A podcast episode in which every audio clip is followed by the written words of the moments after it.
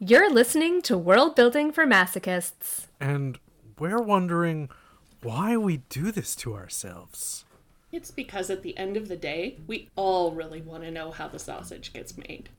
This is KB Wagers. I'm Rowena Miller. I'm Marshall Ryan Maresca. I'm Cass Morris, and this is episode 40 The Sacred and the Profane.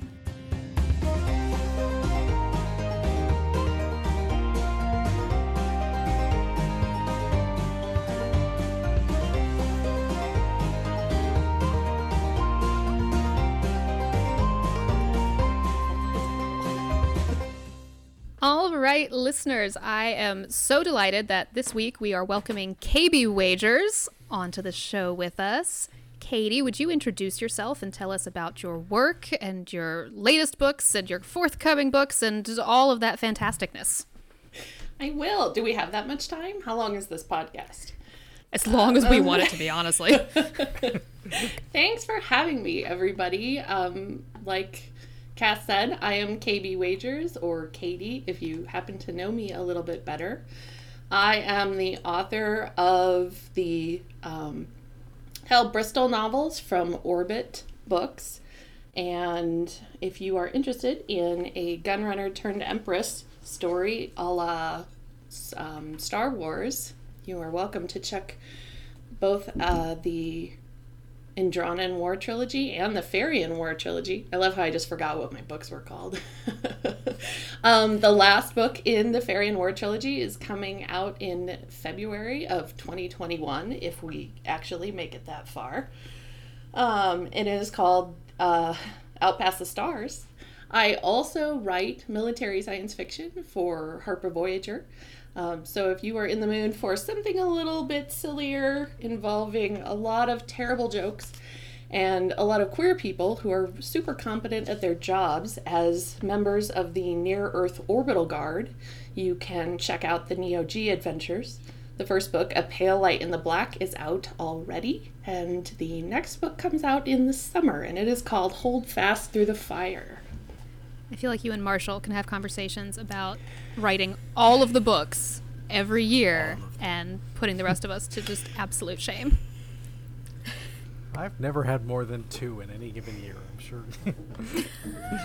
like every once in a while, I'm like, I do. Then I like looked up like Gail Z. Martin's bibliography. I'm like, nope, oh, nope. I'm you know, I'm nowhere. I'm nowhere near that level of master class. so. But you just gotta keep cranking it out because that's you know, that's what you gotta do.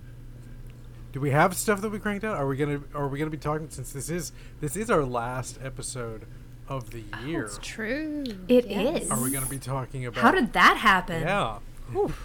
We should, Mind you, we've, mean, we've still got three how- weeks. how's your we're, year we're, we're been, recording this three weeks ahead of time. Anything could happen. Yeah, let's I don't Right? know, knock on wood. Find find some find something real quick. It's 2020. Who knows what we'll see? it's, Anything. But presuming we've made it to December 23rd and the world hasn't exploded, um, my book comes out next week. Giveaway Yay! tonight, December 29th. Finally, in the weird liminal space there at the very tail end of the year. But I'm very excited. I, I, I really love this book. I think I did. I told the story I wanted to tell, and I'm very happy about that. And I'm eager and excited for it to be out in the world and meeting people. Um, and the same day that comes out, if you enjoy listening to me on World Building for Masochists, I will also be on my agent's podcast, uh, which is Cerebrocast, talking about my favorite of the X Men, Rogue. That will be official. That'll be public knowledge by the time this episode airs. So I can say that now. That is why, as mentioned in the last episode, I've been mainlining comics from the 90s for the last month. That's all I've read. It's getting ready for that. So that's that's me and my exciting end of year news. Anybody else have excitement? um, for end of year. I mean, if we're gonna if we're gonna talk about like award eligibility, we could we could ramble on about that. Um, because I don't have anything else till the, the end of the year. I do have a book coming out in February on February 9th, of course. You know, I've been ranting about that book literally since this podcast began because like the writing process was pretty much parallel to the beginning of this podcast and everything we've talked about over the course of this podcast has filtered its way into this book. So, so that's you know, I learned so much doing this podcast, and it, it's all there in the book. um, at least I hope it is. But that's Velocity of Revolution, and it comes out February 9th. Um, what else should we talk about before we dive into sanctity and profanity? Is there anything holding us back from diving right into profanity? I mean, Rarely. Rarely. rarely. No, I was so excited um, when Katie said we should do the sacred and the profane because I feel like every time we do a listener question episode, we get the question, How do you come up with curse words? And it becomes this entire rabbit hole of, well, you have to understand like what is sacred, what is valued. You have to understand what has like been profaned. You have to understand like all this stuff about your world before you can really like understand curse words. And so I was like, oh, it's an entire episode about this listener question that we get every time. That we always say we could do a whole episode about this. So we will. Welcome. Here's the whole episode. We even got you a guest star. Excellent. Oh, and I'm I'm wearing my uh my Dragon Age well shit shirt for this episode. So Excellent. I, I love theming even when the people can't see it. That's, Yeah. that's commitment. That's commitment.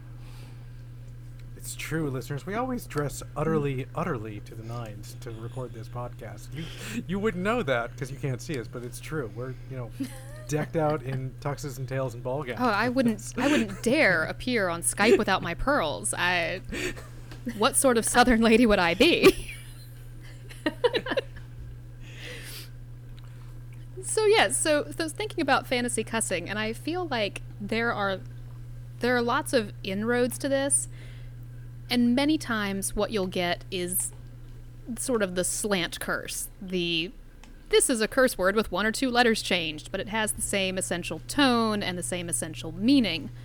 But because we are world building for masochists, we want to go deeper than that. We want to think about really what makes something profane in your world, and thinking about that means thinking first about what is sacred. What is there to be defiled or transgressed against in some way? But also, how do you express that? Like, you Yeah. can use your curse words in in interesting. I was just thinking about how you, you know, you said that there's, you know, oftentimes they'll just like change a few words or, you know, c- copy paste other words into, you know, swear words. I, I was thinking specifically of Farscape, where like it's Frell this and Dren that instead of fucking shit. But and they had like a whole list, but it was explicitly because the reason why these all these aliens could talk to each other is they all had translator microbes, and the translator microbes actually would censor everybody what you were hearing.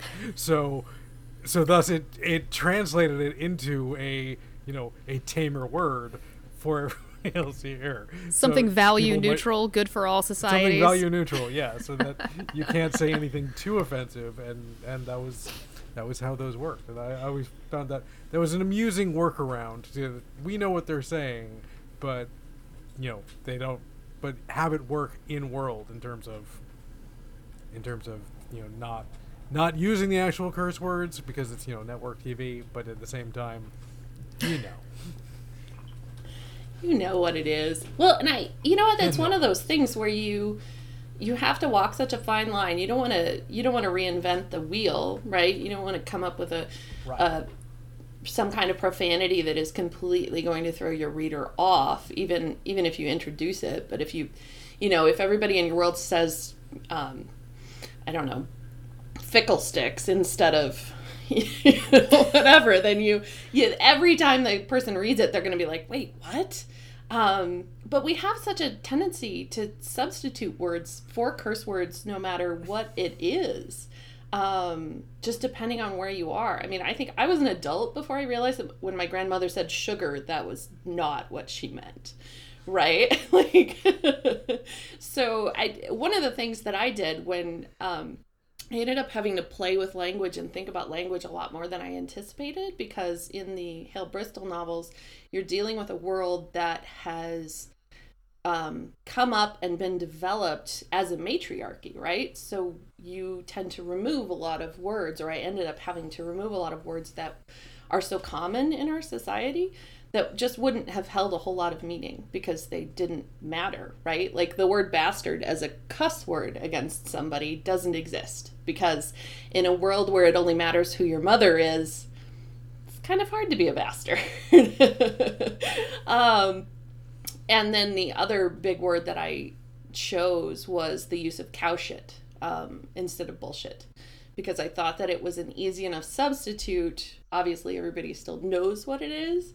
Um, but in a world that is not only female centric but is also Indian based, the use of, of cow is something that is not only sacred, but then to use it in a profanity um, seemed to make perfect sense. Yeah, I with velocity I I hit the same sort of note where it's like I can't use the word bastard as some sort of insult because you know I've created a culture where marriage and legitimate birth is not really a thing so therefore why would people use that as an insult? And the same thing since I created a culture that is pansexual and and polyamorous and eh, there's no using fuck as any sort of like insulting term because because there's no there's no stigma against you know people will just fuck each other all the time and it's it's fine. And therefore there's no using it as like ooh that's a bad word don't use it. So i had to i had to modify my mindset the whole time when I was writing the, to keep all that in mind because there was so many times where like my instinct when I'm like you know typing on a roll was like this fucking asshole I'm like no. No. Step back fix that. This something else asshole. Yes. I actually had a a reader reaction that was there were times in in my book where he really felt that a a good solid fuck was needed in the dialogue. But because and there there are rules surrounding sex i'm glad you specified in the dialogue because otherwise it's like in the dialogue otherwise it's like mood i mean.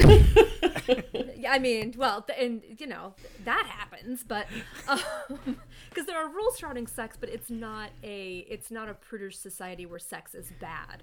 So it was like, well, the word fuck doesn't really work as a curse if, you know, if that that's not a shameful thing to be caught doing or to be, you know, engaged in. So it just doesn't doesn't work and and I guess but it was an interesting reaction from a reader that my, you know, not having any replacement for that rang to that particular reader as well that you know the curse words I used weren't strong enough which is interesting because I was sitting here thinking about a completely different different issue involving curse words instead of how is the reader going to react to to no fucks given in the dialogue.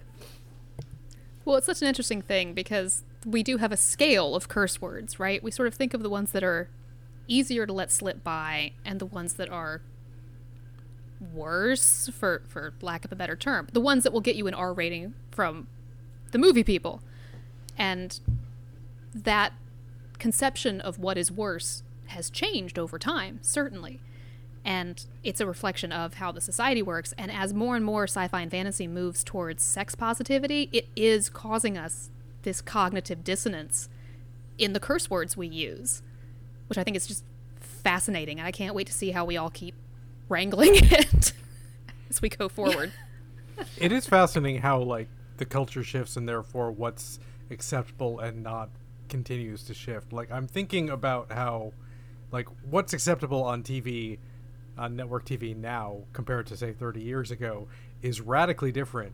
But you get then this funny thing where you'll have movies that were edited to be television safe in the 80s and of course nobody's going to bother to pay to re-edit those now like to redub them or, or, create a new tv safe version of them so then you have these really weirdly outdated things being being dubbed over or changed because you know when they when they made that TV safe version in like 1987, like no, you couldn't get away with that in television. But now it's like you you could have said now what they, on on regular TV what they doesn't. But Like, did they just bleep out ass? Was that ass that they bleeped I out? I distinctly What? remember when I was a teenager watching Mel Brooks' The History of the World Part 1 on, I think it was Comedy Central. And they bleeped out all the shits, but they left the part where the woman opens up her bodice and exposes her full on tits. And it was like, okay, wait. so the word shit is not okay on cable television at 3 o'clock in the afternoon on a Saturday, but the full on boobage is? I mean, I'm not. I'm not against the full-on boobage, but it seemed like a weird line to draw. Who who writes these rules and and That is why? so strange too, because usually it's the like the sex is what is censored on TV, and they're like, you can blow a guy's head off, you know, for on prime time, and nobody blinks an eye about it. But God forbid you show a pair of tits or a penis or something like, and then everybody loses their goddamn minds. So, um, the the idea I think too that language evolves on a number of different time scales, right? Like the literature itself tends to evolve somewhat slower, but we're we're living in a time where language is evolving like as fast as technology is evolving. And so, you know, we we don't blink an eye most of us at stuff like GTFO. Everybody knows what that means. Um, and it's relatively acceptable to use it um, even in circumstances where you maybe wouldn't be using the word fuck. yeah, the the idea that it can be acceptable to use that like just use the letter F. Everyone knows what you're saying when you use the letter F. It's not like it's not like it's a mystery or anything, but just the idea of like that way that line isn't crossed. But when when you were talking about how like the language evolves and the word evolves, I was thinking about on the show Deadwood where people were saying fucking shit this cocksucker all the time, but like they made a point of like we're having them swear in this modern way on this show. Because if we had them swear period appropriate it would sound ridiculously silly because they would all sound like yosemite sam because that's the way people actually swore in like the 1870s and but like you would never be able to take the characters seriously if they did it that way and Well, of course, it's also we we don't really know that that's how they actually swore because we have so little record of informal spoken language. What survives down to us is what got written down, and that often has a different standard than the words people actually speak out loud. And so even that I think is a valid question. Like did they not use the word cocksucker all the time? They might have, just no one bothered to write it down. And No, and and absolutely because you can. I mean, you can get into like Dictionary of the Vulgar Tongue from like late 1700s into the 1800s, and there is some creative language use in there. I mean, and words that that we are uncomfortable saying around mixed company are are in there. that it, you know, and half of these are are they're kind of joking and tongue in cheek, but there. I mean, people were definitely using um, some interesting and profane language um, to the extent that it got written down in a pocket guide of vulgarity. My best example of things like that is a paper I wrote in grad school about the language of sexual slander in early modern England. This was mostly 17th century. Um, and it all came from ecclesiastical court records. And the reason those were reliable for what people were actually speaking is because they were about verbal spoken slander. And you could take your neighbor to court if she called you an errant bitch from her window. And there was this whole thing about like if you were in the liminal space of a window or a doorway, it was like okay to use that language, but you wouldn't say that to them actually out in the street or in your home.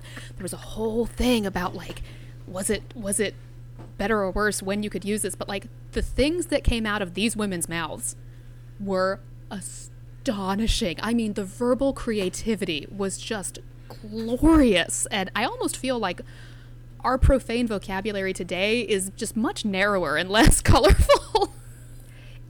It is so much less creative. Like I'm trying to remember one of my favorites that I came across, and I want to say it was like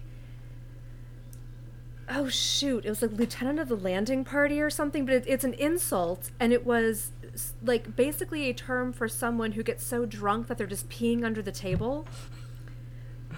So it's like this term, but then you can also like insult someone with it, and it was like we we, we are not creative enough with the things that we can can come up. With. You hate with. for that to be a problem common enough that you need a specific word for it. You really do. So if you are a masochist and you're building your, you know, your profanity from scratch and you're starting with the sacred, how do you determine that for your world? I mean, that's tying together all of these pieces that we've talked about on this podcast and and I'm sure have thought about of culture, of religion, of values, of all kinds of stuff. Like, how do you begin to determine that in a way that's meaningful for translating into the practical getting words on the page? With that, I'm like stunned. Everybody's everybody's just staring at each other. Nobody has an answer. That's We're one of those really questions that everybody wants the other Right? person to start Somebody else first. True. start with that. well, you know that um, the Neo G series is is so different because it's well, it, it's not that different, I guess, when you get right down to it. Both the Hail universe and the Neo G universe are um, are essentially Earth based. Um, and I made some joke the other day that theoretically they could exist in the same universe. Um, there's just a very wide time spread between the two. Um, but the um, the world of Indrana is w- was significantly um, more elaborate and more detailed, um, at least in terms of cultural influence and the background. Um, the the majority of the uh, landing parties and the people who came to settle the area were from India, from Southeast Asia, from uh, all of those Pacific areas further. Um, most of them were not from the West, and so I was able to to use a lot of that um, culture and influence in creating, you know, sacred rituals. A lot of the um, practices that happen, and I was really lucky to have um, Indian friends who could help me walk through that. But we also discussed a lot of, you know, what happens when it's 6,000 years from present day Earth and what happens to our cultures and our religions and how does it evolve? Because you know it's going to.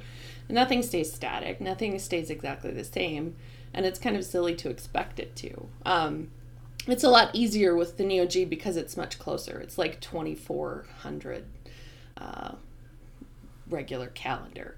And so I don't have to work all nearly as hard. I can use a lot more established um, sacred spaces, but we also have the collapse to deal with, which wiped out a good chunk of the population of Earth and a whole lot of other stuff. So a lot of the sacred and profane stuff is filtered through Jenks, and most of it is like 21st century pre collapse pop culture references. I find I find all of that fascinating. The act of extrapolating forward, how our conceptions of what is sacred will change. I think especially when you start getting you know space travel into the equation, there's a notion that exists that that I've seen. Sage, you know, just very sage citizens on Twitter, you know, opine that oh, eventually all religion and all sacred things will be obsolete because future. And I'm like, will, will they though? Like, Yeah, does right? that follow? Does that follow through? No, I, I'm not sure that it does. It might change, and I, I am fascinated by the idea of how, not just having one world that we live on, could change the idea of what is sacred. Will it make land more or less important? Will that idea of, of an, of an Earth, be less important, or might it even be more special when we realize how much stuff is out there that isn't places we can live? you know, like there's a lot to factor in right.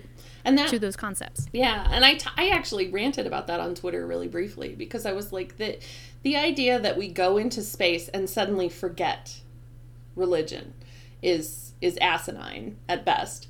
Um, chiefly because space is really fucking scary, and humans, by and large, when confronted with scary things, like to hold on to the stuff that brings us comfort. One of those things often being religion for a lot of people, um, or even just the belief in something, which you know, a lot of atheists, and I, I'm like borderline, I'm atheist adjacent. Is that what?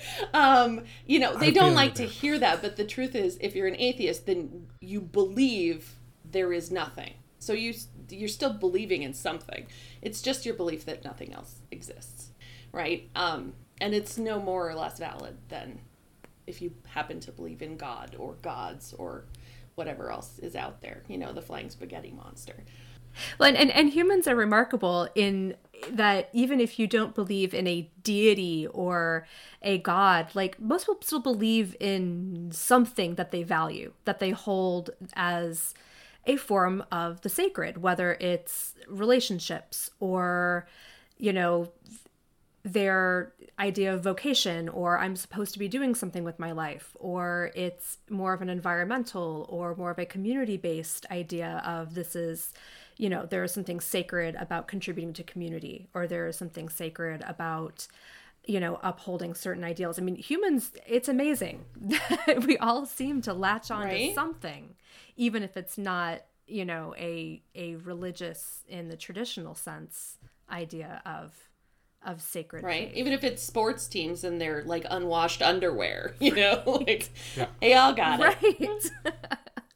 I, I always keep bringing up Babylon 5, but that's that was a show that did a very good job of showing religion continuing into the future as being a normal part still of everybody's life and also that these different alien cultures had different religions also that there wasn't like a monolith of religion on the alien cultures and that there was religions that popped up because we went into space and met aliens and thus incorporated that into what the faith is but also still the you know the common phase here. We had one of the main characters was Jewish, and there's an episode where her rabbi comes out to the station to visit her, and they're eating some alien food, and he's like, "Is this kosher?" And she's like, "You know, I, I really don't know. it probably is, uh, but you know."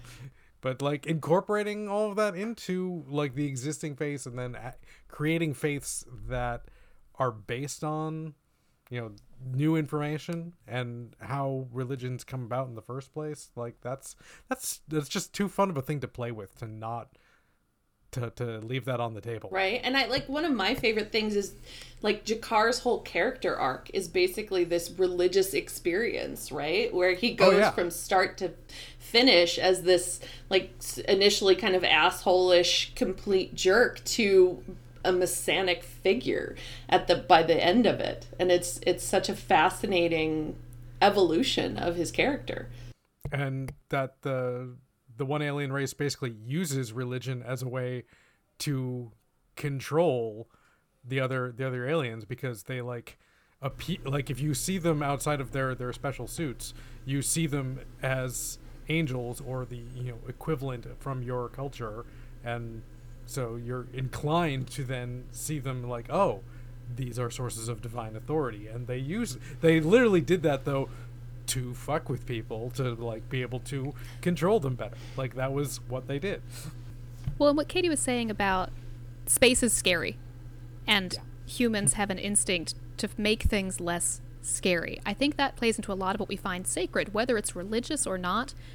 We like the idea that there are things that are inviolable, that there are things that can make us safe. And I think back to the ancient ideas of the guest right that you don't murder a dude who's staying in your house, you don't murder a traveler. You offer them bread and salt or bread and water or whatever is you know the acceptable thing in, in your culture and once that has happened that person is safe in your house and i can so easily see us as a species coming up with things that are like here are the ideas I can make it so that I am safe to travel anywhere. But I, I, I mean, you bring up a really good point that there's the things that are not necessarily religious in basis that that are still like sacred things like just what you you brought up of like you know who's a guest in your house i mean that was that was a big running thing in in Game of Thrones with you know who you know you have invited somebody into your house and so therefore it's considered very very taboo to then uh, kill somebody who is a guest in your home and slaughter their entire wedding party. and slaughter their entire wedding party. And since you did that, Bit of a social gonna faux be- pas. It's a social faux pas, and there's gonna be a reckoning. but Well, what I think is interesting too is to take those kinds of things that aren't necessarily religious um, in nature, but are still values that a culture holds, and then think about how could you profane them in like just culturally casual ways. burning the American flag. I mean, just the way people hold up elements of the Constitution as as sacred, which which is not a religious document at all, but people refer to elements of the Constitution as if they are God given, and and so you have that level of sanctity, and to then treat the iconography of America as sacred, and thus to to destroy or defile them is is considered profane to a lot of people, even though it's you know. Thus, you have things like, oh, don't we don't we need a constitutional amendment against flag burning, and things like that. Like that's that's where that all comes from. Is treating is treating the, the nationalism as as something sacred. Yeah, I always love that um, scene from oh shoot, is it called The American President? The one with Annette Bening and um, Yeah. Yes. yeah, Yep. Yes, where it where is. he says like that the symbol of America has to be not just the flag, but of somebody burning that flag in protest, and it it's always such an interesting thing for me because I went from like a gung ho you can't burn the flag it's it is profane right? When I was like a teenager um to you know a 44 year old like socialist anarchist practically who's like yes burn the flag because it's terrible symbol of oppression and hegemony across the world. Um and so yeah you like you look at that stuff and what what one person is going to consider sacred is not necessarily what somebody else does. But so often like cass pointed out we have these social codes that are just kind of understood, even if they're not expressly written out anywhere, of how you treat people, how you should, you know, you do do you invite somebody into your home and then, you know, are they polite as a guest or do they get drunk and puke all over your couch? if if you're an adult, generally that's frowned upon. If you're a, you know, college age student, that might just be par for the course on a Saturday night. But like, what is quote unquote polite behavior in, in a certain situation?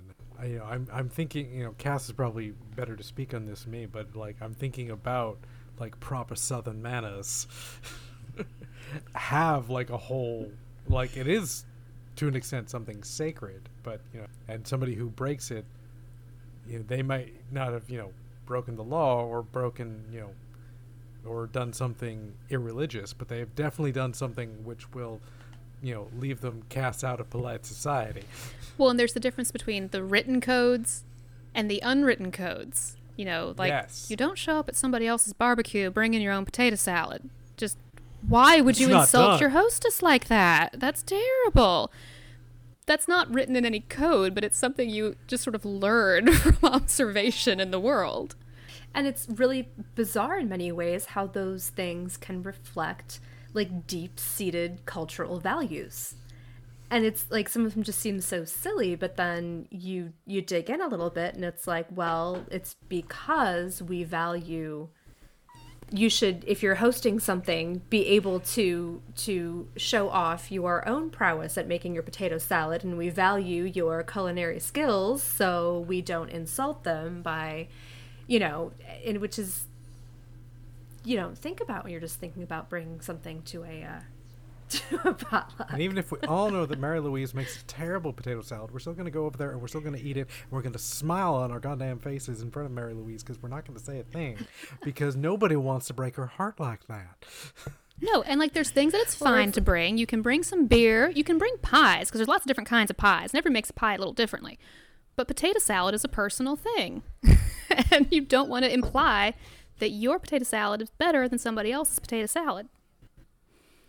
Marshall and I just got Or whether or real not you- southern there. That was that was good. That was good. or whether or not you leave right away when you say that you're going to leave. Like whether or not you end a visit like promptly or you linger. Like that is either polite or really rude depending on where you are. And I think it probably reflects, you know, do you how do you value other people's time? And how do you express a value of that time? And how do you express a value of that person? Because let me tell you, if you just tried to get up and leave my grandmother's house, Grandma Ruby was going to be offended you know because you don't just get up and you like you you loiter by the door and then you loiter by the other door and then you walk out to the i mean it's just you don't just get up and go The whole You- ceremony of, You slap of- your legs and say, "Well, it's time to go." Yeah. well about that time that time we should be heading off, and then that starts the forty-five minute process. exactly that's an initiation of the the ritual of the leaving of the leave taking And I think that speaks to a sort of time being a sacred concept. I've I've thought of that in things I've read about the difference between New Yorkers especially and and other folk, but particularly southerners in like retail situations and how New Yorkers just want to get it done, no chit chat, get in and out fast because everyone's very busy and it's a very crowded place and and you want to, you know, get the transaction over and done with. Whereas in the South, that's rude if your cashier doesn't at least say, "Hey, how you doing?" We might not mean it. I guarantee you, I've worked enough retail. We don't care most of the time, but it's part of that social contract in the South, at least, that you make that chit chat while you're going through the motions of ringing them out. Right. And is it like the the acceptable response, right? Is how like how are you doing? Oh, I'm fine. It's not a 20 minute like diatribe about how your hair is falling out and your husband just left you and you and you can't like you don't have enough money to buy bacon. Um, I don't know if that's like a Midwestern thing or a Western thing. I've or- overheard that exact conversation in a Piggly Wiggly, so. uh, in the I had a hard time in the South. we we simultaneously overshare and pretend that we don't. It's a, we're a very strange people. I I accept this about us. But on the other hand, if you tell a Manhattan waitress in a diner three words more than is necessary for her to get your order, she's, you know, going to be very upset with you. she does not want a conversation. She's got things to do. She's got 40 other tables. And like, I understand that, but it's just one of those like social training things. And what transgresses is not always in the same language, as it were, which I think is where we come back around to our ideas about profanity and, and etiquette sort of overlaps these concepts in a lot of ways. So, are there any things that are profane that are, if not universal, somewhat universal? Because one thing that I keep coming back around to are gross things. Like, it seems like shit is pretty universally like, but maybe not. Maybe there are situations in which poop is, in fact, not not profane, and one would not curse about about poo. I don't know but this has been bothering me as I've been trying to like pick apart. Like, can, is this universal? Do we all think that shit's disgusting? Would we all curse about it? Or I think that there can be like levels of I want to say acceptance depending on like, you know, if you have babies, like that's just like a reality of life. So therefore, you know, or if you t- tend to a lot of animals, that's just a reality of life. And so you probably get at least a lot more low key about like you don't get like, "Oh god, this is so gross." Cuz you know, it's just, you know, that's just that's just normal now. but I think it is the uh, you know a thing where like just on a I want to say on a public health level, like you know, like everybody knows. Let's not let's not leave this just lying around. This is not you know, this is like like on a like on a primal level, it's like, oh, oh, I Yeah. stepped in it. Oh, it's gross. yeah it's gross. because we have that ins that that that base instinct of like this is not good. This is this is something that this is something that our body said no. This is has to leave us. So therefore, Therefore, our instinct is we don't want it back. Which is funny because I think growing up on a farm, that was never really the issue. Like it, it really was just like shit. That's what happens, and you don't like. It wasn't. I mean, when you have pigs, you don't really notice that sort of stuff or it's not something you know and you, you live down the road from a dairy farm and so the smell is always there um if the wind's blowing the right direction um, or the wrong direction, depending on where you are. So I would say, and some, it was occurring to me like people who, you know, clean porta potties for a living, um, like, well, oh God, what a terrible job, first of all. But I'm sure there's people out there who are just like, nah, it's just shit. Like I've seen, You, seen it all. you get inured to it. You get, you know, you get used to that sort of thing. And there, you know, somebody has to work in down in the the sewage treatment plant and but that can then be a whole thing where in your culture like the people who work the jobs that involve shit like they become the untouchables they become the lowest caste because they're the ones who who have to who deal with that and therefore do not get to participate in the rest of polite society or something like that I would Yeah. love to That's see certainly- world building with an inverse of that, where like those were the holiest people because they deal with that which the rest of us do not want to deal with. Or there's that little bit in The Martian where he's, you know, d- growing his own potatoes in his own shit, which immediately makes the shit like the most precious thing he has on the entire planet. um, Well, that's like one thing I'm wondering about, right? Like there are things that are gross or unpleasant, but given the right circumstances, they could be very valuable. right?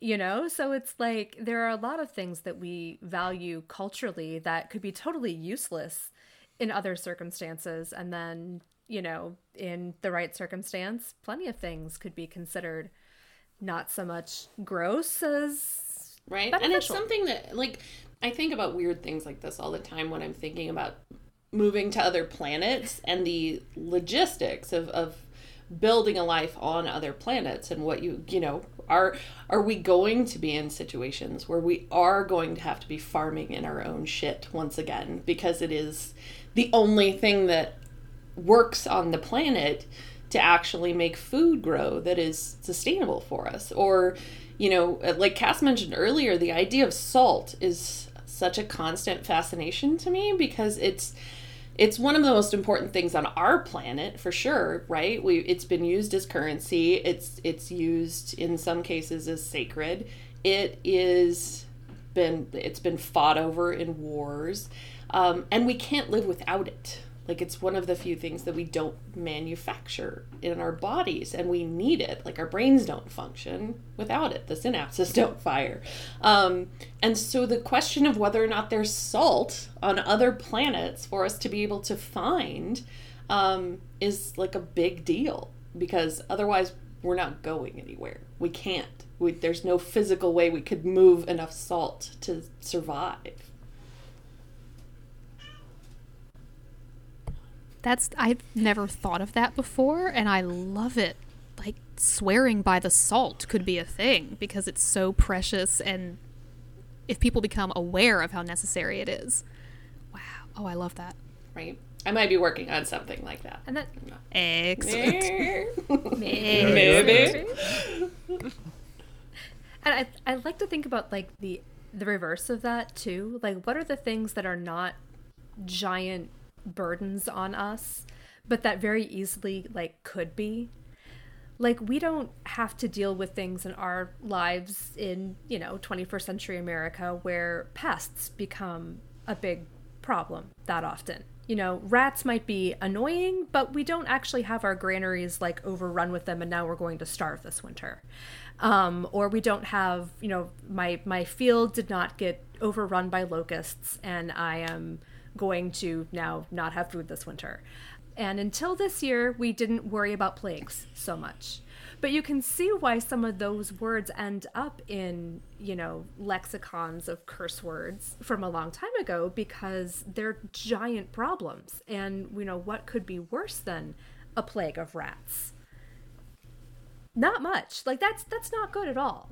Don't you give 2020 so more ideas. the things. I'm sorry. I We already have undead minks. Like we don't need a plague of rats. yes, and murder hornets. So But you're right. Like you know, a plague on both your houses. Like nobody's nobody says things like that. You know, but maybe they they will. We might that might start be the thing to say in 2020. In the 2020s, you know, a plague upon you, sir. Right. Well, so I remember seeing floating around somebody saying like we can no longer say avoid it like the plague because it's very clear that some people don't do that. not Like good at that. Yeah. it seems like very common sense type of shit, but it's not. Avoid like the plague. Oh, you mean just like go right into Lick it, and it. stick your Just face lick in it? it. Yeah. Just. You said don't touch my face, so I just stick my finger right up my nose then. All right, cool. Cool, cool. We here at World Building for Masochists encourage you to wear a mask. Damn it. Stay home. Listen to Wear podcasts. fucking mask. Just replay this podcast over and over to entertain yourself until quarantine's over. That's all. So, what are ways um, to express profanity outside of cursing? One that I always love is graffiti, I do love graffiti. which often incorporates Penises everywhere. curse words, Yeah. but often does not incorporate the words and can just be, can just um, be- infographic, yeah. as it were. Like Cass said, penises everywhere. It can also be though like the act of of anything on a certain space that is viewed as sacred, whether it's, you know, a temple or a church or a statue of a dickhead Confederate general. Whatever you do to that is considered by some people profaning it, whether or not you put curse words or penises on it at all. It could be a it could be a Yeah, face. but just the act And of it's profaning. changing the space. Oh my God, where was it? I think it was in in Savannah. There was a, a Confederate statue memorial, and someone, and this is like I think not even just this year. It's been going on. Someone keeps putting googly eyes. Yes, the googly eyes. And I love it because it's like And people were losing their shit. it's the most ridiculous looking thing. It's wonderful. God, I love that. I love it so much. It's like the perfect ridiculous rebellion. Yes. Right? And what do you do when you like like that that little rebellion where you take something that is supposed to be sacred and you make it profane not by like necessarily covering it in shit but by doing something that is so ridiculous to it. And so unbelievably you know j- just makes people go wait what? You did what? The Profanity of the absurd. yes What a gorgeous buffoonery, concept. Making it and it and it reduces it to the absurd, right? If you treat it very seriously and you write a diatribe on it, you have treated it as a serious thing, but you put googly eyes on it, and that takes it to a whole other level. you take its power away by by profaning Yes. it that way, as opposed to elevating its power by treating it as such a sacred thing in your diatribe. I'm picturing Martin Luther rather than nailing his 95 theses to the wall, putting googly, Googly eyes just all over. Would have made a different statement. Better or worse? Who can say?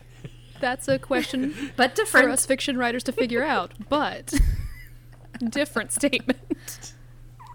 But there there is an idea. How what sort of schism in a church would there be if the Martin Luther of your world hammered googly eyes on the church?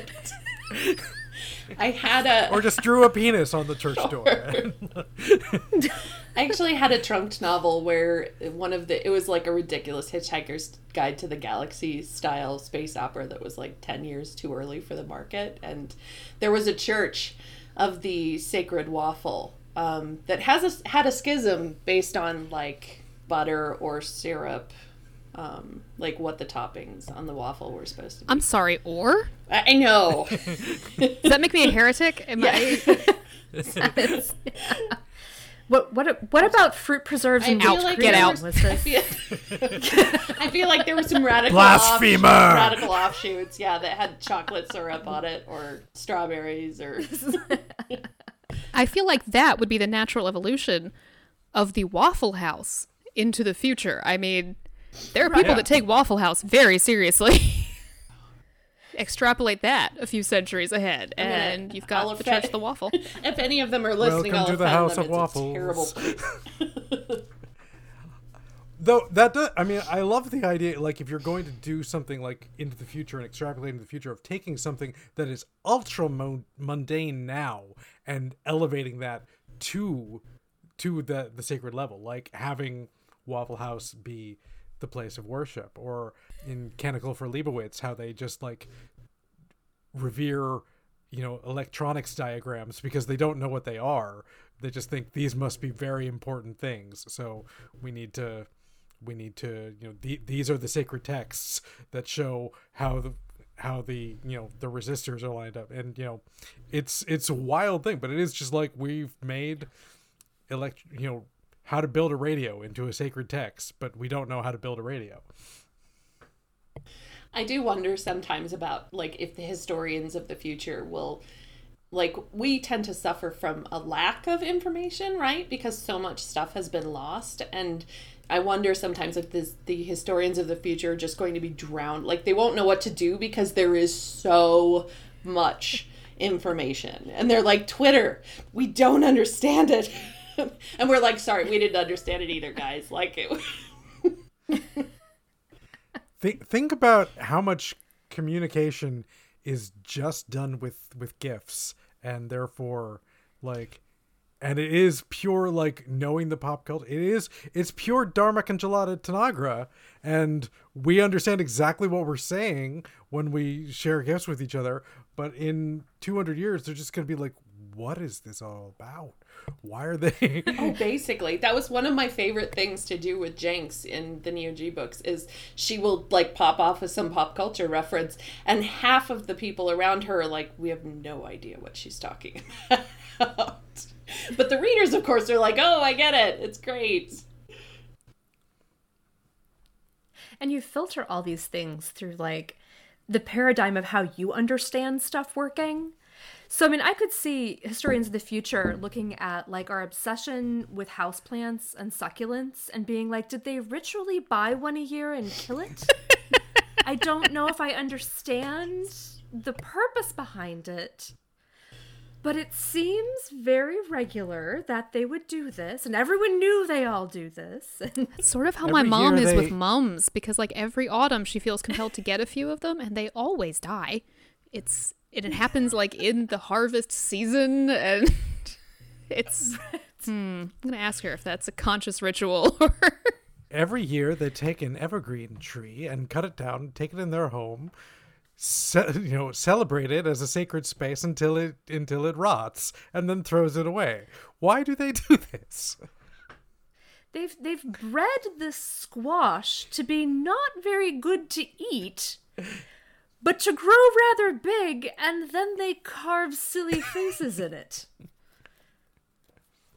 I love humans. We're so goddamn weird. we will anthropomorphize so. anything. Like, and I this- love that about us. And I think that's where a lot of our religion comes from. And I'm excited to see where that goes in the future. I feel like we're constitutionally incapable of of not anthropomorphizing things, right? Like you apologize to your computer when you say something mean to it because it's not functioning right. You you know, Okay, well that that's because I'm Midwestern. there's there's an episode of Star Trek TNG where she, she's a minor recurring character. I can't remember her name. She works in engineering with Geordi, and she says thank you to the computer. And and he's like, "Why'd you do that? That was weird." And I was like, "I completely understand why she did that. I would absolutely thank the computer for giving me information. That just seems polite." yeah. I thank Alexa a lot. The theory is like that way you're not first against the wall when the robot revolution comes. like, be nice to your technology people because one day it will rise up and kill us all. Once again, we make sacred the things that we want to think of as safe. what makes us safe, we will ritualize it. Which then I suppose brings profanity into the realm of that which endangers. And and is that a level of of what we consider profane? I don't know. That's that thought literally just occurred to me. There's a thesis in there somewhere if someone wants to do their doctorate on it. Um the things that you say that can bring danger upon you, whether even if it is just out of superstition or, or what have you, because you don't want to risk the wrath of the thing high atop the hill or whatever. Saying Macbeth in a theater. Yeah. You know? I mean, I'm not saying I totally believe in it, but I am saying that one time during production of One Henry IV, somebody said it backstage, and then the projector screen above the auditorium crashed and almost killed three people. Was it because Just someone saying. violated that sacred principle? Who can say? Well, and there is a certain recklessness about a lot of profanity. It's an act of rebellion, an act of recklessness that, you know, an act of independence often. Most of us start saying fuck a lot as teenagers when we're in that, you know, mode. right it's a deliberate challenge against you know authority or god or you know whatever is out there you look at um, romeo shouting i defy you stars right is a is a distinct like is a distinct i just made cass swoon um It's such a good moment. moment. um, it's a distinct like like I will not bow to you. I won't let this omnipotent, um, unseeing, supposedly uncaring being that is in charge of everything rule my life and tell me what to do. And also teenage, you know, like it's cool. It's cool to say the word fuck, so we're gonna do it a whole lot. Which I mean, I keep thinking about how, like, 30 years ago, you would never see anybody say fuck in a fantasy novel. Like, it just wouldn't happen. And, and then, like, I'm pretty sure it was Game of Thrones was the one that really sort of, like, broke the seal on that. And then people were like, oh my god, you, you, you can do that? You can do you can that. do that, that, that's amazing wait does that mean we can do all of that and then you know and but then it became you know you you open the seal and then you know by 10 15 years it is relatively normal and nobody blinks an eye at it anymore because again the culture shifts the language shifts the mores shift And I, I wonder if or when, really, it will ever shift back because these things do sort of ebb and flow in society. there's a pendulum sometimes Yeah. We, we may be in our rebellious teenage phase right now, and it's just going to seem like so juvenile to drop all those f bombs. like will there re- will there reach a point where like in you know pop culture media like it will be it'll go back to being you know you know June Cleaver level of of, of, of cleanliness or, or, or sanctity that you know doing anything would be is considered beyond the pale. Like I I don't know like that's weird because when it comes to like mass media and stuff like i don't know if you can necessarily put the genie back in the bottle. Like like i'm thinking about how like in the 80s like everything madonna did was considered like so shocking so like you know oh my god she's you know she's destroying the children with this. And then you know and then 30 years later now you, you know you basically have pop stars who like don't even know what they can do anymore to be shocking because there's nothing left. But there's sort of, I think that does create its own backlash. There's a big contingent of purity police in a lot of aspects of, of fandom, I've noticed, the last several years. And it comes from younger people than you would think, which I find fascinating. That's a whole other kettle of fish to deal with. But I do think we will see that backlash. I don't know how fast it'll happen, but I know it has happened historically that, that there are always periods where profanity is more acceptable and then we get more restrictive again.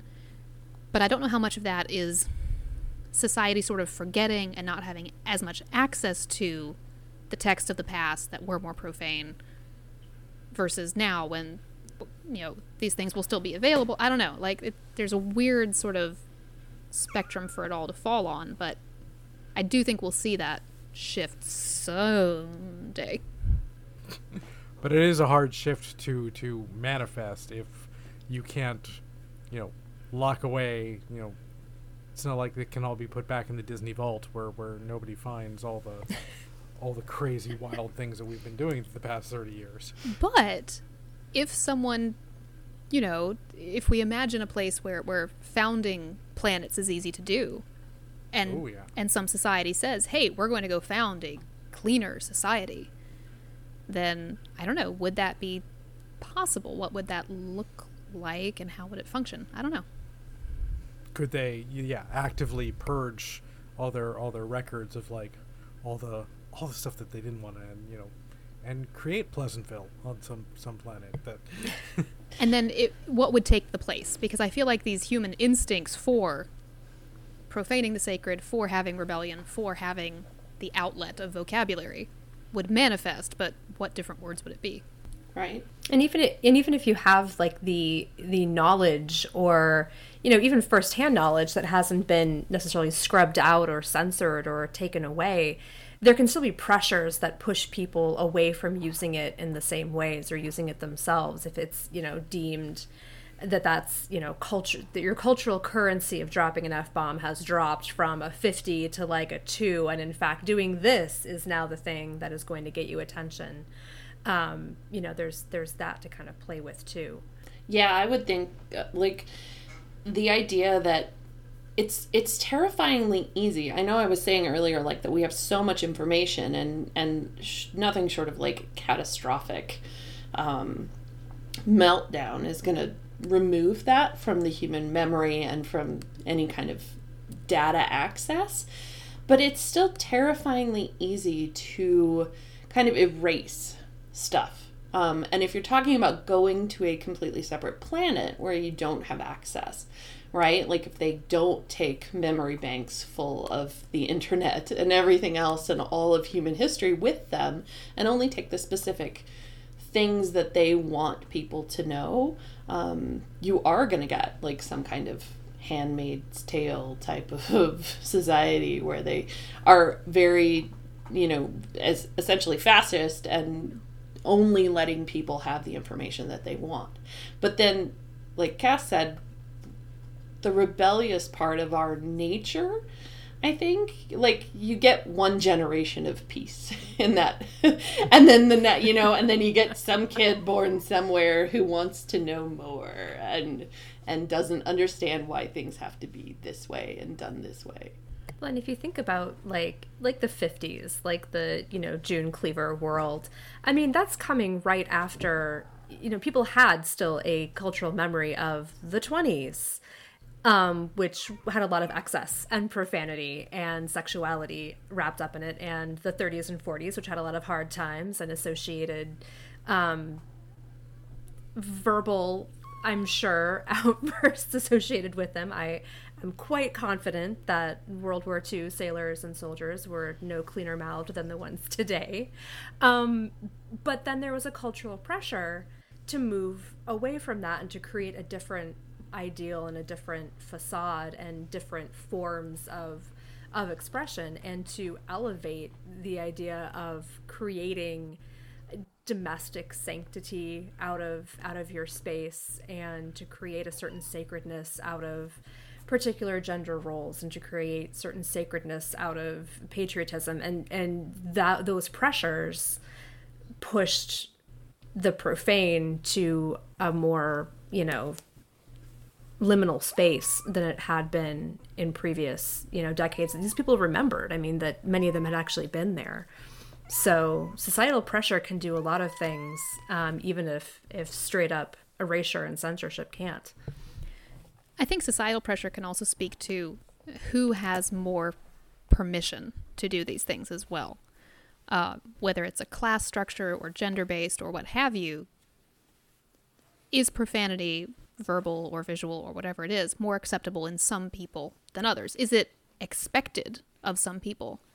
Even if that's in a you know a sort of classist sort of way, like oh yes, well of course those peasants talk about shit all the time, but we aristocracy we They're don't, we don't talk in it. about the shit. Um, but even like, I mean, that's it's a thing today. I clearly drop the f bomb all the fucking time when I'm talking.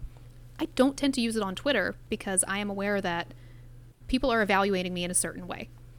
I'm often trying to get jobs or trying to get booked for things. And it doesn't enhance my social capital in the way that, say, Chuck Wendig, it's part of his brand, essentially. And that's different based on our different demographics. And I think that extrapolates out to lots of different sectors of society as well. And how much do you want to craft a brand that's based on that or not based on that? Or like people like Chuck or such who have crafted a brand on that. And sometimes you wonder in their, like, I wish I could stop doing this, but I can't because because I've now made it. I've now made it my thing, and you know, like I wonder about stuff like that with some people. I don't think that's the case with Chuck because Chuck uh, seems to love to, to swear constantly because that's that's just how Chuck is. He's a wonderful human being. But no, Cass, you're right that I think if you're thinking about you know profanity at all, who is allowed to engage in it, even though profanity is always going to be something that is kind of outside the cultural acceptability. Um, who is who gets punished more for for participating in it. I think that it's fairly safe to say that there are certainly times where women have been not really permitted to engage in profanity in the same way that men have, um, or where people of a certain class were not really allowed to engage in profanity in the same way that other people are. And I think that that's something to consider in world building.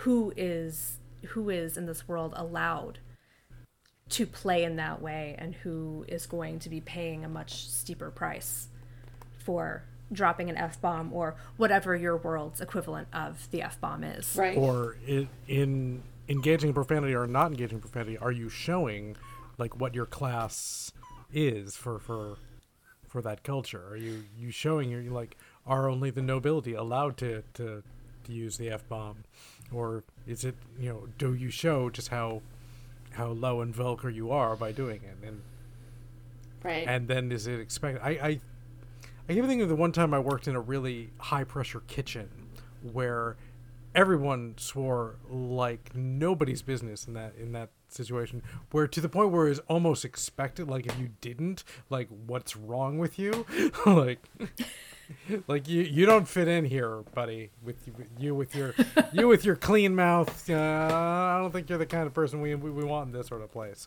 We don't like your kind around here. fancy you and your- words.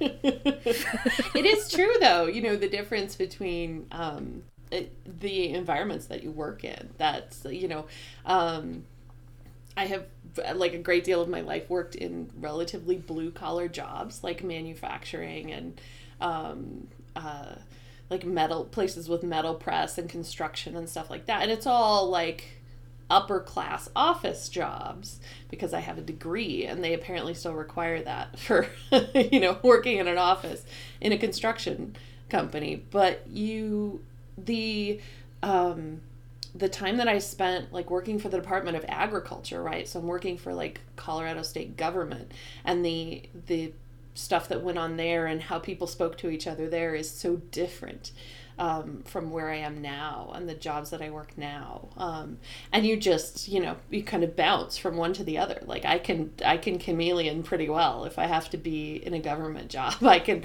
watch my mouth and not drop the fuck word every two minutes. But if I'm working, you know, where I am now, if I have to go out into the shop and shout at my guys, I'm certainly dropping f bombs because it's usually the only way they listen.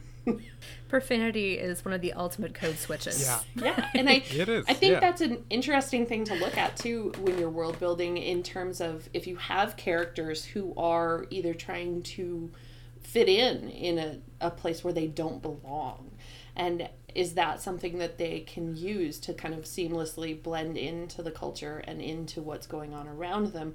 Or is it something that's totally going to trip them up and they say the wrong word at the wrong time in the wrong set of people and it's and it you know totally blows them kind of like that scene in Inglourious Basterds where he uses the wrong fingers to order drinks and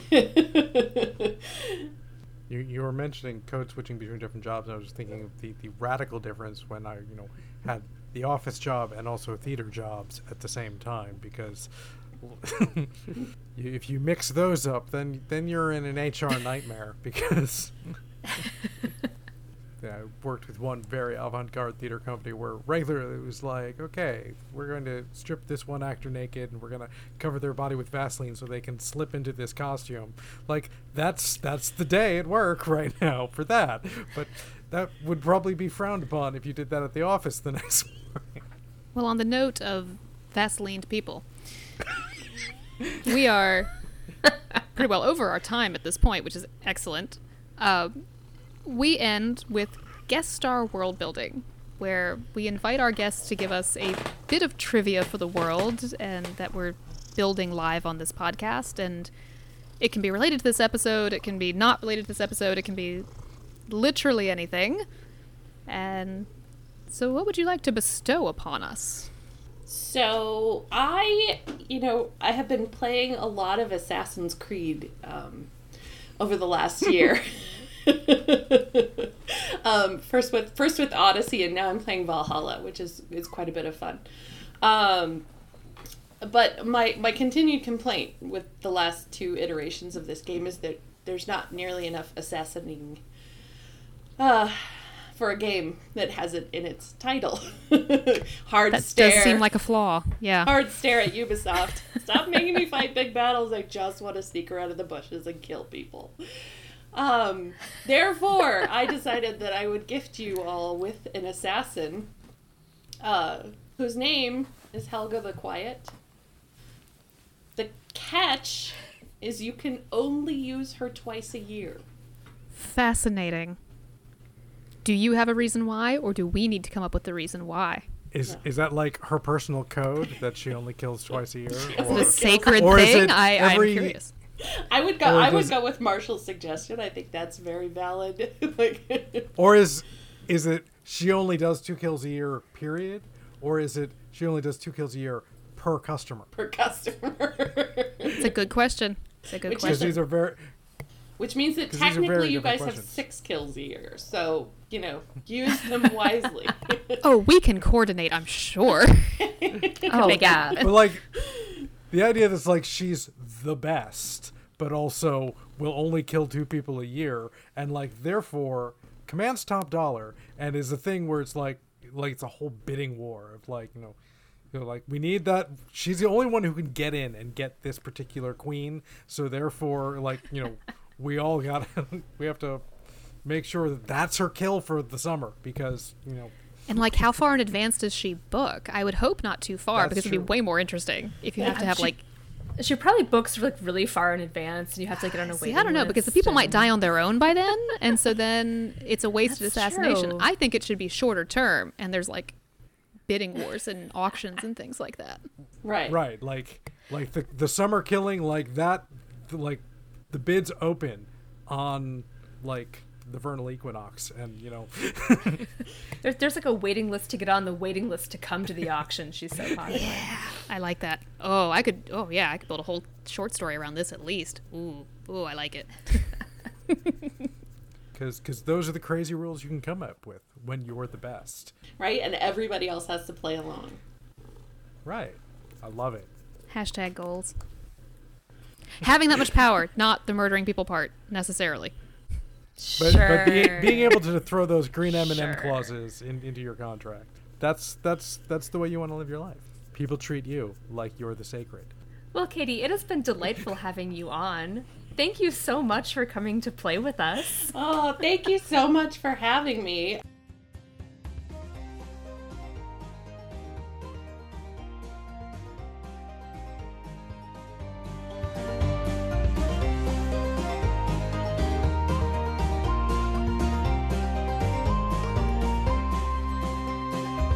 Hi, you. Thanks for listening to this episode of World Building for Masochists and letting us help you overcomplicate your writing life.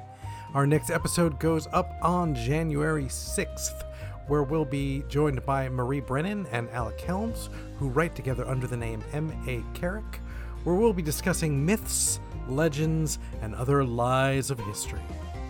We really hope you liked this episode. If you did, please do take a minute to tell a friend, shout about us on the internet, or leave a review on iTunes. If you've got questions or you just want to tell us how cute we are, there are a number of ways to contact us.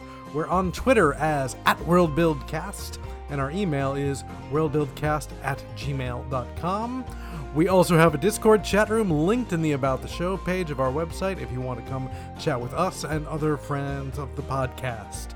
We'd love to have you share the worlds you're making and help us all build until it hurts.